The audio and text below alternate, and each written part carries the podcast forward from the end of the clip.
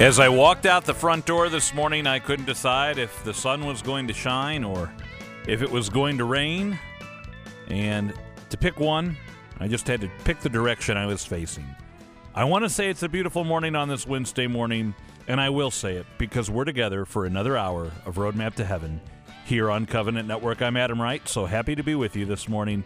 Let's begin our morning in prayer in the name of the Father, and of the Son, and of the Holy Spirit. Amen. O Jesus, through the Immaculate Heart of Mary, I offer you my prayers, works, joys, and sufferings of this day for all the intentions of your Sacred Heart in union with the holy sacrifice of the Mass throughout the world. In reparation for my sins, for the intentions of all my relatives and friends, and in particular for the intentions of the Holy Father. Amen. O Sacred Heart of Jesus, I place my trust in you. O Sacred Heart of Jesus, I believe in your love for me. We dedicate all of our thoughts, words, and actions to the greater glory of God in the name of the Father, and of the Son, and of the Holy Spirit. Amen. Today on the show, I am excited. We're doing a, a little bit of an encore show today. It's not an encore in the sense that, you know, like today's program aired previously. I'm, I'm here right now on this Wednesday morning, June 7th, in our studio, uh, speaking with you live. But everything we're going to play today um, is coming to us pre recorded, but it's good for what we need to do today. And that's why we made the decision to do this. Some of it you may have heard before, some of it you have not. And that's all ahead on the show. In fact, we're going to be hearing about processions. We're going to be hearing a lot about the Blessed Sacrament. Um, yeah, there's a lot we're going to be talking about today. We're going to talk about heroes. Can't wait for that one. So, all of that's ahead, but you know what has to come first. And to find out which direction I should face, towards the rain clouds or towards the sun, if I want a rainy day or a sunny day, if only it were that simple, let's find out from Mike Roberts what's in store for us today. Today is the feast day of St. Anthony Maria Gianelli. Born in Italy in 1789, he was one of the six sons of Giacomo and Maria who worked on a farm. Anthony was a devout and gifted student, and the owner of the farm was so impressed with his intelligence, he paid for Anthony to go to Genoa and study to be a priest. There, he excelled and was ordained in 1812, receiving a special dispensation because he was so young. He was made a professor and held that role exclusively for more than a decade. Then in 1826, Anthony was given the added responsibility of being the archpriest at St. John the Baptist. Twice he founded orders for men, but neither succeeded. However, in 1829, Anthony started the Daughters of Our Lady of the Garden, dedicated to teaching and also caring for the sick and aging with a great devotion for the Blessed Sacrament and the Blessed Mother. In 1837, Anthony was made Bishop of Bobbio. He had a gift for unifying the diocese personally and regularly visiting each of his parishes. However, in 1845, he developed tuberculosis and died on this day just one year later. St. Anthony Maria Gianelli, please pray for us. I'm meteorologist Mike Roberts for Covenant Network. Have a blessed day. Saint of the Day can arrive each morning by subscribing on your favorite podcast player. Search Covenant Network to see all our podcasts. The Holy Catholic Church infallibly teaches that the second person of the Most Holy Trinity, our Lord Jesus Christ, is present body, blood, soul, and divinity in the most blessed sacrament, and that it is a sacrilege to receive Holy Communion in the state of mortal sin. Let us pray the Fatima prayer to the Most Holy Trinity. Most Holy Trinity, Father, Son, and Holy Spirit, I adore thee profoundly. I offer thee the most precious body, blood, soul, and divinity of Jesus Christ, present in all the tabernacles of the world, in reparation the outrages, sacrileges, and indifferences whereby he is offended, and through the infinite merits of his most sacred heart and the immaculate heart of Mary, I beg of thee the conversion of poor sinners. Amen. Mary, Mother of the Church, pray for us. We started the show off today with a homily from Father Rick Heilman, and as I mentioned at the beginning of the show, we want to actually go take a look at a couple of segments or give a listen to a couple of segments we've aired previously on the show to help us foster our devotion for Corpus Christi. So, this is an interview um, from back in 2021 with Father Heilman about the power of prayer, talking about the rosary as well as processions. And many of us are going to be gearing up to participate in processions this coming weekend. So let's go to that segment now. Father Heilman is with us on the phone. We're going to be talking about the need to pray the rosary each and every day. Father, good to have you with us. Oh, it's great to be with you. So, Father, you and I are on the same page. You know, we're on Roadmap to Heaven right now on Covenant Network. We're talking about the nitty gritty, everyday things we have to be doing to grow in holiness. And I have long uh, been a fan of, of, of, your, your Roman Catholic man, the U.S. Grace Force. I've been praying my combat rosary every every day and I absolutely love it. Why is the rosary in your estimation so important for us to be praying right now at this time in our nation and our culture? Yeah, I think it goes back to Fatima, right? So the Our Lady's warning there way back in 1917, and uh, I I think this is the weapon for our times. You know, I, I always love uh, Padre Pio who said, "Bring me my weapon," you know. But uh, the idea that uh, you know it's Our Lady, what a wonderful gift we've been given. You know, being a family together, and and uh, and we're in that family, and we've been given a great gift to the Blessed Mother, who is uh, she's the new Eve, right? So while uh, uh, Eve let us out of the garden, uh, Mary brings us back in. But she's been given that that great uh, commission, if you will, to crush the head of the serpent. You know, a lot of writers and, and theologians talk about how well how dare God do that? She's merely a a human being. You know, she's not one of the Trinity, or why do you worship Mary or all that?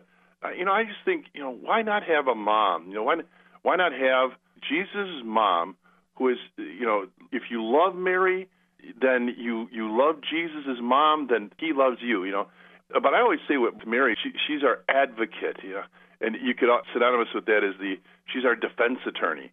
I always think about being at the throne of God, and she's advocating for us. You know, but what a wonderful gift. You know, she's that tender heart of a mother. You know, she's like that that mother bear, you know, gonna let anything happen to her cubs, you know. So what a great gift we've been given. I love it, you know, and that's an analogy I use quite often. Uh, you know, and my my wife, we we have small uh, five children. And uh, you know she's the most loving person I know until something uh, threatens her children, right? And then she turns fierce, and I, and I can only imagine our Blessed Mother does that. Father, you're you're not content though just to say from the the pulpit, let's pray our rosaries. You are working right now to uh, with, with a great team to try and get us praying the rosary for our nation coast to coast. Yeah, so you mentioned the United States Grace Force. We actually coined that term uh, back in uh, 2018, and the numbers have just been growing. I think we're up to 76,000 plus that are enlisted in the United States Grace Force. But our big uh, spiritual warfare campaign is what's called Novena for Our Nation. Every year, uh, we tried to get everybody out, usually on a, on a Sunday afternoon, uh, get everybody out from around the nation and get outside, get get out. So you know, put that lamp on the lampstand and, and be seen, and and bring bring your uh, your rosary and, and and your army and get outside. So we call it Rosary Coast to Coast, and actually people can go to rosarycoasttocoast.com and you can just register. You can say this is our group that's getting together, and it can be two people, but uh, every year we've been going out to uh, Washington D.C. and we're on the nation's capital grounds there. We gather together. That's kind of an epicenter of, of everything that's going on, but we want to pray together. So this is like the nation outside calling upon God to pour out, you know, His richest blessing on our land. You know, that's that uh, two Chronicles seven fourteen that He will heal our land, right? So go to rosarycoast.com and sign up your your group, two or more, and uh, and let's get outside and pray together. You know, we did a big um, uh, procession in downtown Madison. We were walking right by the boarded up shops with graffiti all over them up to the, our state capitol. We had 3,000 people, and we had our own Bishop Hying and Archbishop Listecki was there. It was just glorious, and and uh, there's a beautiful video that was made out of that too. But there's a lot of people doing that same kind of thing as well. So two or maybe 3,000. I think this is wonderful because I, I have long believed that we have this rich treasury of traditions and devotions, such as processions, that uh, you know we've just kind of put by the wayside. Um, you know, growing up, I, I never really experienced any of those except for on Corpus Christi, but they're starting to make a resurgence. You know, we've had a procession here in St. Louis on the Feast of St. Louis. Uh, they processed from the Oratory Church about two miles to this beautiful statue of St. Louis in, in our forest park, singing hymns and processing with an image of the Blessed Virgin Mary and then praying the rosary together. Yeah, it's just been part of our tradition to get out into the streets, to bring the Prince of Peace, bring Our Lady, and to call out to God and and to to say that you know you know we're we're not just hidden away. You know, we got to get that, like I said, that lamp on that lampstand and get out into the public eye and uh, and with our belief, and then also with uh, the inspiration of our of our uh, processions. Yes, I'm. I, you know, I'm more and more convinced as I look at the state of the country and, and, the state of our world each and every day. This is, I think, you have to look beyond that, and uh, we have to. You know, we know who the victor is. But that doesn't mean we won't get swept away in the battle if we don't we don't put ourselves out there and fight on the Lord's side. So what a joy it is to have you with us and to know of the U.S. Grace Force. There, it's usgraceforce.com. Um, you can go there right now and, and check it out. Father, before we let you go, uh, could we ask for a prayer or a blessing for our listeners this morning? Sure. Come, Holy Spirit, fill the hearts of your faithful and kindle in them the fire of your love. And may Almighty God bless you, the Father, the Son, the Holy Spirit. Amen. Amen. Father, thank you so much for being with us this morning. All right, it's a pleasure to be with you. All right, we'll be praying for you. Have a great thank day. You. All right, God bless. So, you know, an interview from a few years ago, but still relevant today. The the power of of taking our Lord, our our, our King, our Prince of Peace, out into the streets and having Him lead the way to to change the world around us. To really, as uh, Father Hazing said yesterday on the show, to occupy our, our Lord occupies time and space. So let's uh, proclaim that to the world. We're going to take a break here. When we come back, we've got more Roadmap to Heaven for you. Prayer for the gift of prudence. Jesus, artful master of parables, your prudence eluded the hypocrites. Your actions were known before creation, displaying all the wisdom of your prudence. Eternity must have attended to minutia. Being prudent in your best interest, you considered all potential consequences securing the outcome of your earthly life. Grant me the prudence to always be cautious and sensitive to the basic needs of others. Jesus, you have shown great foresight. Prudence truly originates from your being. Amen. Next up, here we have a segment we aired. Actually, uh, it's a series of segments we aired last summer with Dr. Scott Hahn on Eucharistic revival that we have put together into one segment for you instead of playing three of them in a row. And it's some highlights as Dr. Hahn and I talked about Eucharistic revival, something very relevant to help us get prepared to celebrate the solemnity of the body and blood of our Lord. We are back. You're listening to Roadmap to Heaven here on Covenant Network, and we have begun a period of Eucharistic revival here in the United States.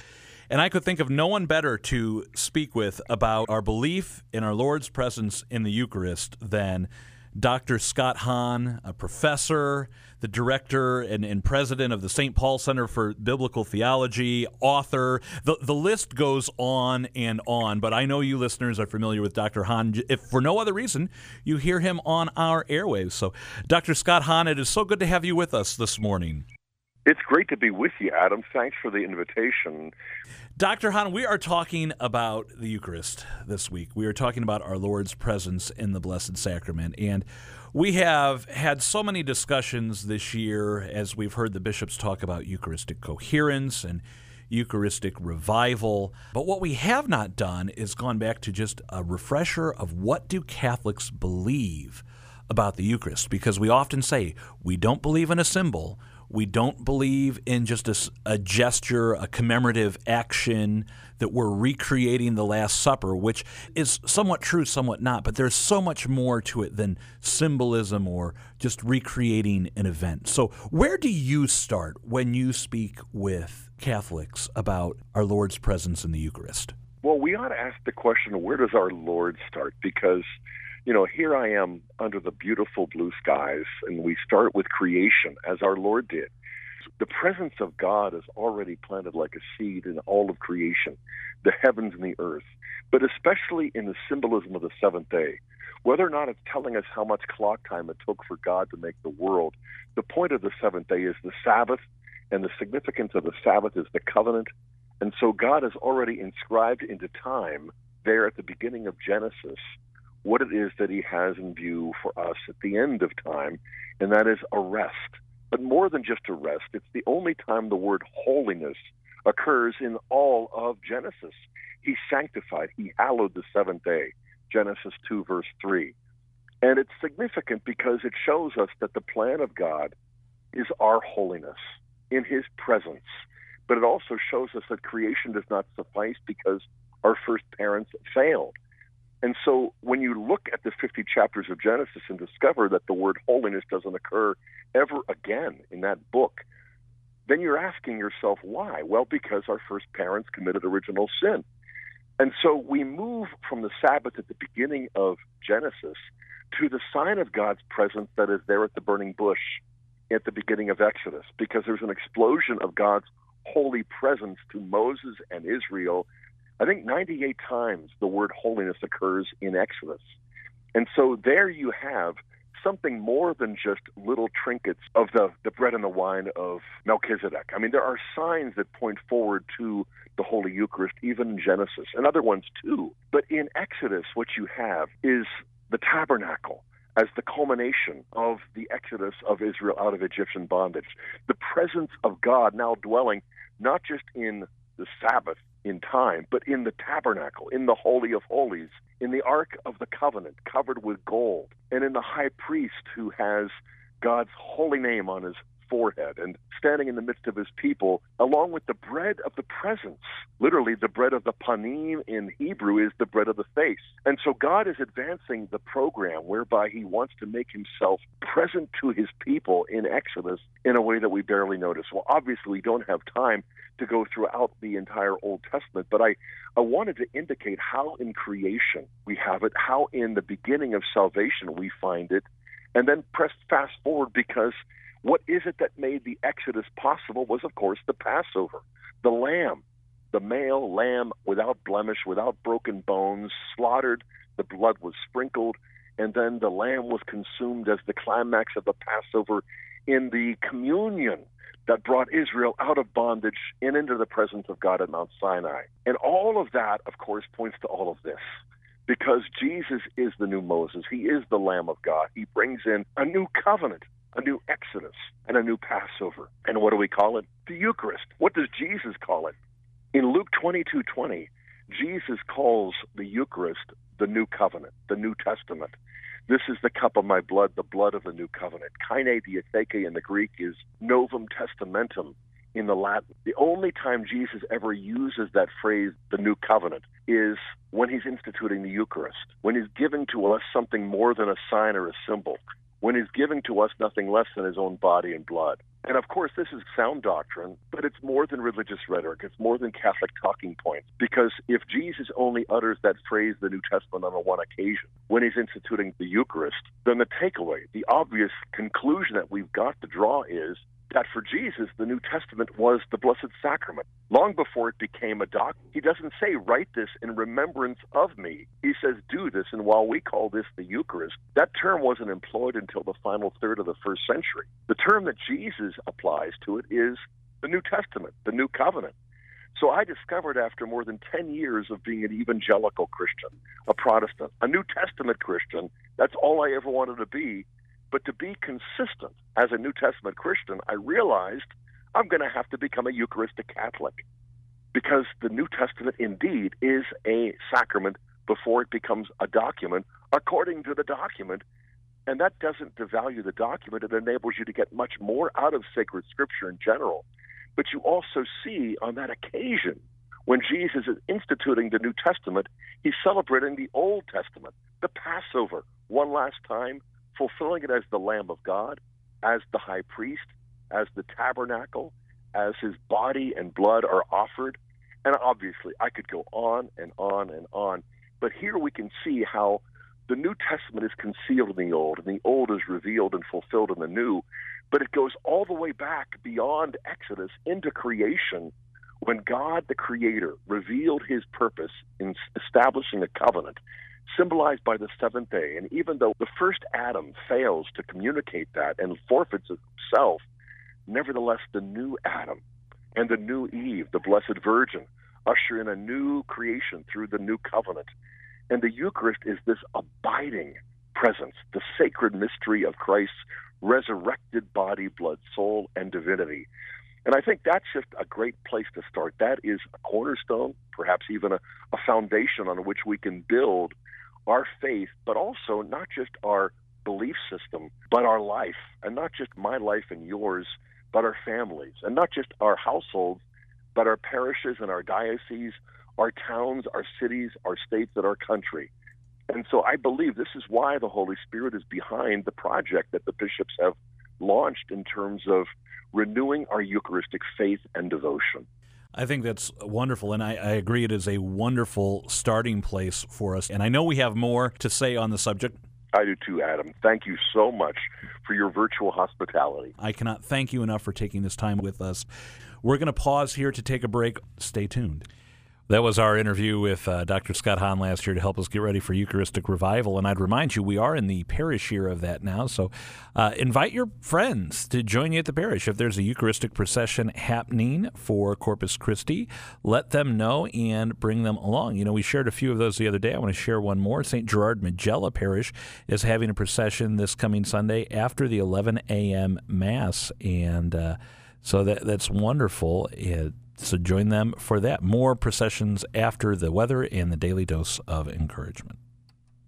Prayer to St. Juan Diego of Guadalupe. O St. Juan Diego, in the appearances of Our Lady of Guadalupe, you, a humble peasant, were chosen as her messenger. Your faithfulness in this task is evident still today in the miraculous image the Virgin left upon your tilma. Intercede for me, I pray, that I might have your childlike trust in the Mother of God, and that my heart might respond to her maternal promptings. Through such simple confidence, obedience, and love, may I join you one day in sharing everlasting joy where our Heavenly Mother reigns in the glory of her Son. Amen. It's time to stop on this Wednesday for our daily dose of encouragement. And this week, Patty is sharing with us quotes from Venerable Servant of God, Archbishop Fulton Sheen. Patty, I have enjoyed every quote so far, and here comes another one. Well, Fulton Sheen certainly packs a punch. I mean, these are the ones that hit me in the gut, I'll be honest, as I read them in this book. So uh, here's today's quote Fulton Sheen said this The person who thinks only of himself says only prayers of petition. The one who thinks of his neighbor says prayers of intercession. But whoever thinks only of loving and serving God says prayers of abandonment to God's will. And this is the prayer of the saints. True confession I say a lot of prayers of petition and intercession. Every bead on my rosary is for someone else. Every chaplet of divine mercy, every station of the cross, I am praying for my intentions and the intentions of the whole world. And I don't think it's bad. I don't think it's bad at all. But honestly, it's probably overkill and a little bit off balance because I know that God knows all of my intentions beforehand. In my own life, I know where I need to grow. It's the prayers of abandonment, surrender, and trust. So I want to work on this aspect of my life. I know I say plenty of prayers for my own petitions and actually for other people, but am I really praying to surrender my will, prayers of abandonment? And of course, my favorite is the one Uh, from Charles de Foucault. So let's pray this prayer of abandonment in the name of the Father and the Son and the Holy Spirit. Amen. Pray with me. Father, I abandon myself into your hands. Do with me what you will. Whatever you may do, I thank you. I am ready for all. I accept all. Let only your will be done in me and in all your creatures. I wish no more than this, O Lord into your hands I commend my soul. I offer it to you with all the love of my heart, for I love you, Lord, and so need to give myself, to surrender myself into your hands without reserve and with boundless confidence, for you are my Father. Since reading this quote from Fulton Sheen, I have decided that I am going to pray the prayer of abandonment now every day perhaps you will too. A great challenge for us, and one that I think we will all be better for taking up. Patty, thank you for today's encouragement.